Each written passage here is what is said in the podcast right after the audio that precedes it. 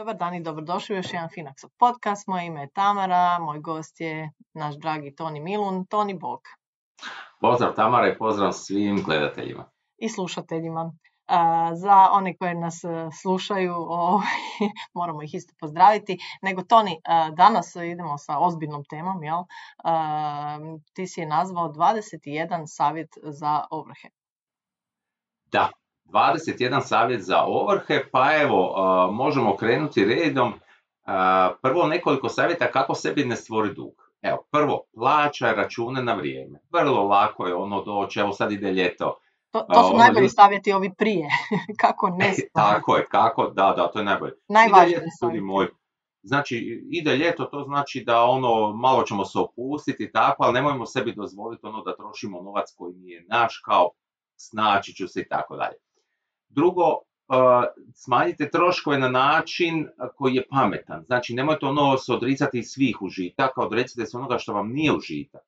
Na primjer, ići na kave s nekim ljudima koji nam idu na živce ili trošiti struju tamo gdje ne trebamo opaliti grijanje.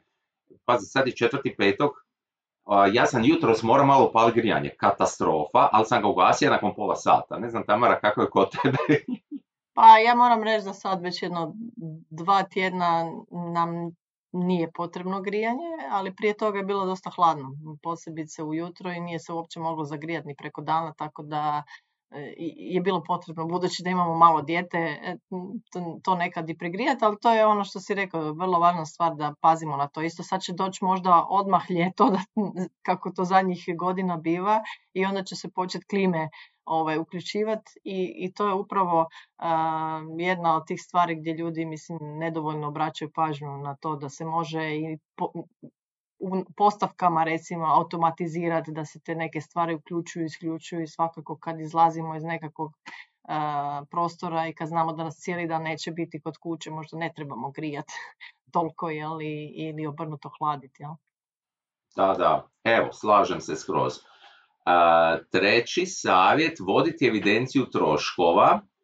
Pa evo, i Tamara, ti imaš e, jedan prijedlog, ja imam drugi za evidenciju troškova. Mislim, e, danas zaista, iako je to nešto ljudima mrsko, da, da se razumijemo, jel da? Znamo ti i ja da ljudi baš ne vole e, te stvari kad moraju stavljati na papir e, te svoje troškove, ali mi uvijek pokušavamo ljudima pokazati koliko je to u stvari dobro, barem neko vrijeme pratiti upravo te naše troškove i ulaz izlaz i onda je to vrlo lako matematički pogledati e, ovaj, kako stojimo i da li imamo još uvijek nešto u plusu ili nemamo i kako bi možda mogli to poboljšati, jel? optimizirati taj naš budžet. Ali e, danas zaista ono što smo ti i ja pričali, evo sad prije nego smo krenuli, e, postoje jako puno tih e, aplikacija za osobne financije, evo i Finax ima svoju, zove se Finbot, možete ju pogledati. Mnogi ljudi, kao što si ti rekao, vole Excelice i vole to raditi, da kažemo ručno. Neki još uvijek u svojim blokićima svi načini su dobri, sve je bolje nego e, ništa. Jel? Mislim, danas nam tehnologija puno stvari pomaže, recimo te aplikacije e, automatski preuzimaju e, informacije od banaka i sve ostalo i mogu zaista vidjeti gdje su ti novci otišli, jer budimo realni, danas sve više i više u stvari kartično plaćamo, jel? i ta gotovina se gubi, znači banka zaista jako lijepo može vidjeti ovaj, gdje, gdje su nam novci otišli. Jel? E, da. Te aplikacije su jako, jako zgodne zato što ono možeš ih automatizirati, ne vodiš brigu, samo vidiš koliko si gdje potrošio. A ovdje u opisu ovog podcasta dobit ćete i link na Excelicu, tamo možeš podijeliti ekran, pa samo da pokažem kako funkcionira ta Excelica, to je moja koju sam ja nekad davno vodio, 40 dana sam ju uspio držati 40 dana. Meni je to bilo jako 40 dana si bio bez čokolade. ne, ne, ne. A, daj molim te uh, share screen da ga je onda... Aha, nisam uh, present. Evo ga. Aha, može. Upravo sam šerao. Pa da vidite kako to funkcionira. Uh, imamo u recima su tri kategorije prihodi, rashodi i ulaganje i tu su sada datumi. Evo, recimo ako u petog petog, da ako vam sjedne plaća, vi ovdje upišete u peti peti, sjela je plaća recimo 1000 eura i ja nekad sam držao instrukcije iz matematike, pa recimo trećeg petog sam zaradio 25 eura, pa onda par dana poslije 50 eura, pa recimo 100 eura. I ovdje mi se u stupcu D zbraja da sam ostvario plaću 1000 eura, instrukcije 185 i ukupno prihodi su 1185. To su prihodi. Rashodi, vidite kategorija ovdje. Hrana, slatkiši, grickalice, kozmetika, kave, restorani, samo lijepo po datumima unosite, evo recimo prvi petog 5 eura na hranu, pa sutra 10 i tako dalje i sve se tu lijepo Čekaj, to sa 5 eura što je to bilo mlijeko i kruh sam. Da, mlijeko i kruh, to je to, nema, nema šta. Nažalost, inflacija nam je... Ne to čovjek izađe danas iz dućana da je potrošio samo 5 eura, ali dobro. To ono, da, to bi prije bilo ovo slatkiši i grickalice, to može biti 5 eura. Slavoled možda. Da, i to je meni, znači slatkiši i griskalice su meni bili posebna kategorija, jer sam bio ovisnik o slatkišima i dan danas jesam. I lijepo se to tu zbraje. A dolje su mi ulaganja plavo. Ali ima još jedna posebna caka, a to je na početku mjeseca popunite stupac planirano. Šta mislite, koliko ćete vi potrošiti na hranu? Recimo 540 eura. Na slatkiše i grickalice možda mislite 60 i tako dalje. Predlažem da vodite barem mjesec dana, krenite odmah danas, i vidjet ćete koliko se ovaj stupac C jako razlikuje od ovog stupca ostvaren. Ja sam vam pripremio dva radna lista za svibanj, za lipanj, vi dalje možete sami. Evo, to je jedan od savjeta kako ne doći u ovrhu, znači kako spriječiti. Dobro, Evo, možemo mi sada dalje. Četvrti savjet, recimo, napravili ste neki prometni prekršaj ili nešto, budite pristojni, nemojte se prepirati s policajcima. Molim vas, a, Eto, stvarno nisam očekivala da će biti po savjetima za ovrhe, ali dobro. E, zašto? Zato što ljudi često ne uspiju platiti te kazne, završe u, u ovrhama, ali zapravo lijepa riječ toliko toga može, ovaj, može spriječiti. Mislim, sad ja ispričam šta je jedna moja kolegica napravila. Mislim, evo, ja moram reći Tamara, vi žene ste tu prednost. Ako je policajac muškarac, vi možete šarmirati. No možda, dobro, ali ima i policajki, tako da vjerujem da i ti možeš to Istina, malo manje. Ali moram se ispričati šta je kolegica nije se vezala. Zaustavio je policajac, ona je ovako malo krupnija, ima onako malo, malo krupnije grudi ima. I sad nije vezan, dolazi policajac do nje i kaže, gospođo niste vezana, ona njemu, gospodine, zar vi ne vidite? A on kaže šta, upravo sam s operacije povećanja grudi. Ne. Izvukla se. Evo. Snalažljiva, moram priznat vrlo. Snalažljiva. Pazite, znači plaćamo račune na vrijeme i te prekršaje nemojte se svađati. Peto, ako vidite da je situacija loša, pala vam je plaća, a vi otplaćujete kredit i ne možete ga otplaćivati, vidite da nećete moći. Prije nego dođe kriza, prije nego ga vi e, ne možete platiti, odmah idite u banku i dogovorite se. U tom trenutku, dok se još nije stvorio neki dug, vi s bankom možete dogovoriti puno toga. Možete recimo moratori, to znači neko vrijeme ne plaća kredit. Možete dogovoriti da splaćate manje pa da se produlji rok otplate. Ali nemojte čekati da ne platite e, neki, neki ratu kredita, jer ako čekate, banka će, i, i recimo stvori se dug dva mjeseca, banka će vam reći, gledajte, prvo platite dug, a onda ćemo pregovarati. Ovo, ovaj, ovaj savjet mislim da, da je dobar općenito za svaki dug. Znači i kad posuđujete negdje drugdje novac ili kad vam možda neko od prijatelja ili tako, tako nešto, ako imate neku takvu kombinaciju, uvijek je dobro razgovarati. Jel? Koliko god je neugodno. Neugodno je možda otići u banku i tražiti i, i, i da, da to tako kažemo, priznati tu činjenicu da imamo problem financijski, ali upravo to što si rekao, treba to odmah komunicirati. I u tim situacijama najbolje kad čovjek komunicira rađe nego da to stavlja po tepih ili da bježi od te činjenice, onda zaista dolazi do većih problema. Da, i unaprijed, i unaprijed, znači to dobro. Šesto, ima, e, znači ako vi to ne znate, imate udruge kod nas za zaštitu potrošača, ima udruga Padobran, oni su tu jako dobri, baš za te slučajeve, znači javite se udruzi Padobran. I sedmo, znači gdje sam, uh, ništa, sedmo ćemo preskočiti tamo ako smo ovršeni. ovako, tu, tu smo sad na broj 8. Ako si ovršen, znači već je došao do odmah fina i otvoriti zaštićeni račun. Zato što ako ste vi ovršeni, vama se sve ono što imate na tekućem na žiru, sve se ovršava. A ako želite da nešto dobivate od svoje plaće, morate to staviti na vaš uh, zaštićeni račun, on se lako otvori u FINI.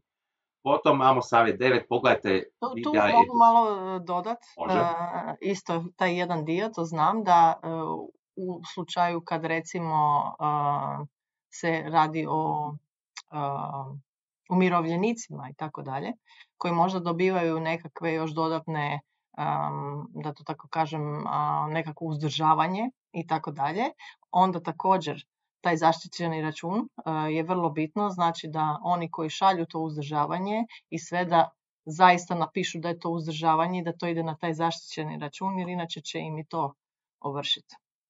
Mm da ima jako puno umirovljenika koji isto imaju taj problem i e, treba to znati.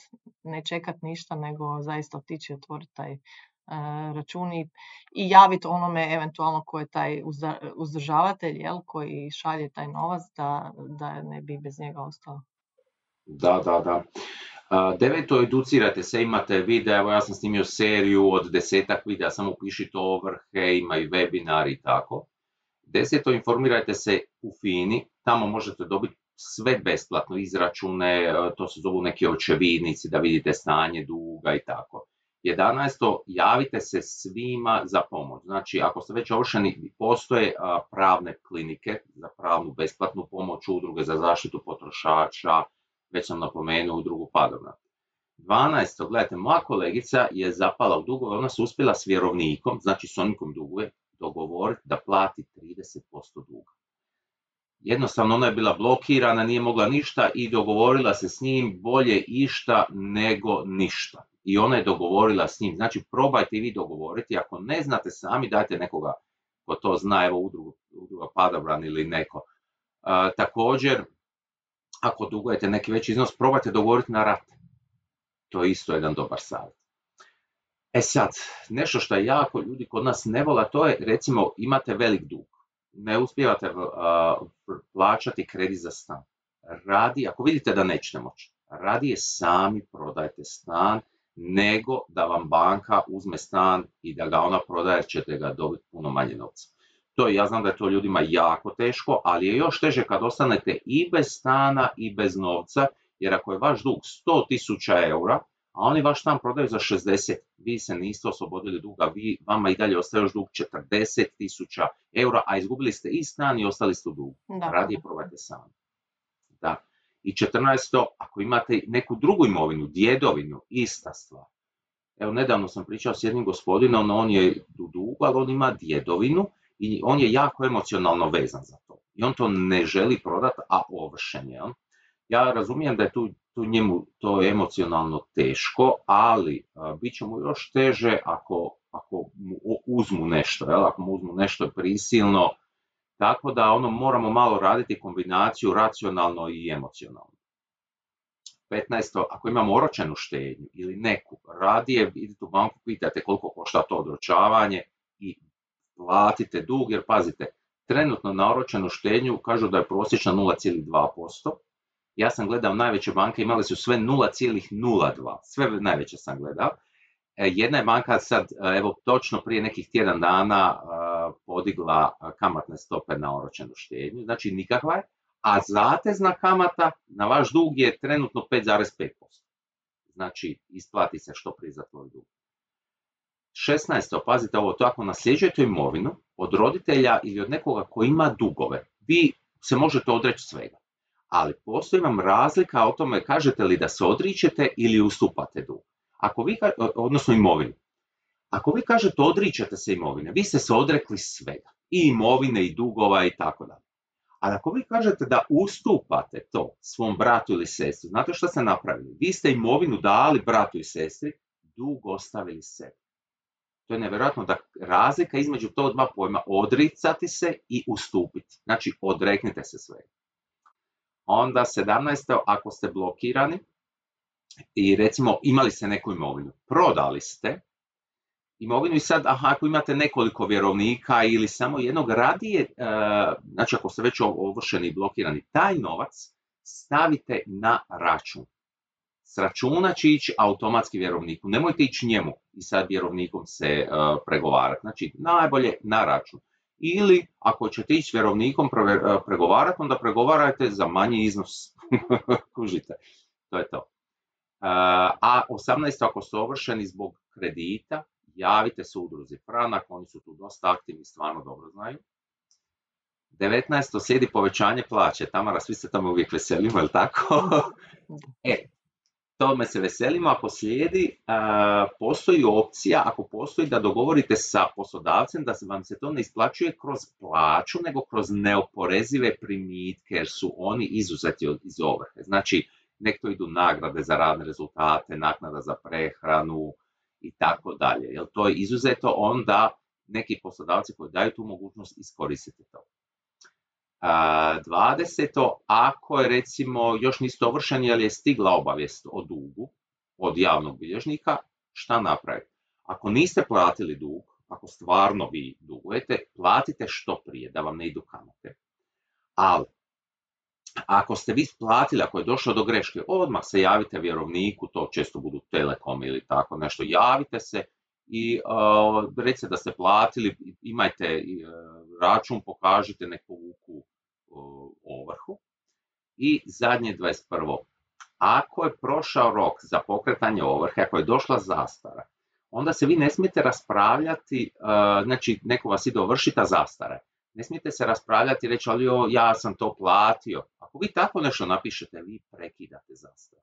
Nego morate doslovno reći, ja se pozivam na zastaru, možete reći i zašto. Aha, račun je neki bio i dospjeće 25.5.2022 a, a vjerovnik je podnio zahtjev za ovrhom izvan roka, znači rok za puno računa je recimo godinu dana, znači on je prošlo je godina i mjesec dana kad je on podnio zahtjev za ovrhu. E, tu je krenula zastara, ali znači vi se morate pozvati na zastaru i reći zastara je ono, to je to, nikakve rasprave.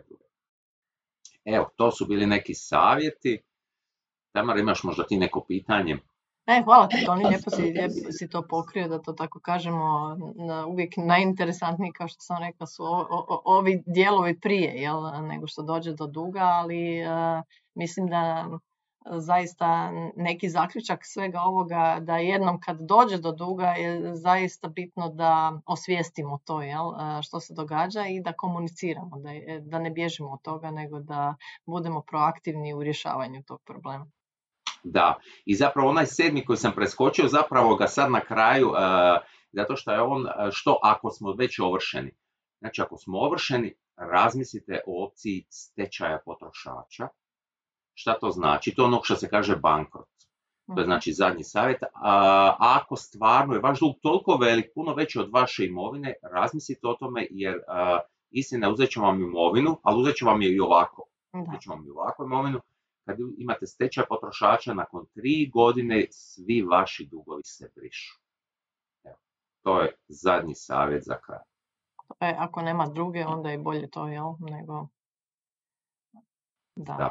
Pa eto, da, nije neka, da kažemo, lijepa tema, ali svakako je korisna. Znam da ima puno ljudi koji se nalaze upravo u ovakvim problemima i hvala ti puno, Toni, da si se danas e, pripremio na ovu temu i da si nam ja, ispričao te svoje savjeste. Nadam se da smo nekome pomogli i da ćemo uz ove Excelice i možda nekakve aplikacije ljudima pomoć da malo bolje prate taj svoj budžet i najviše te svoje izdatke. Je. Evo, toliko. Hvala svima na gledanju. Hvala vam. Bog. Pozdrav.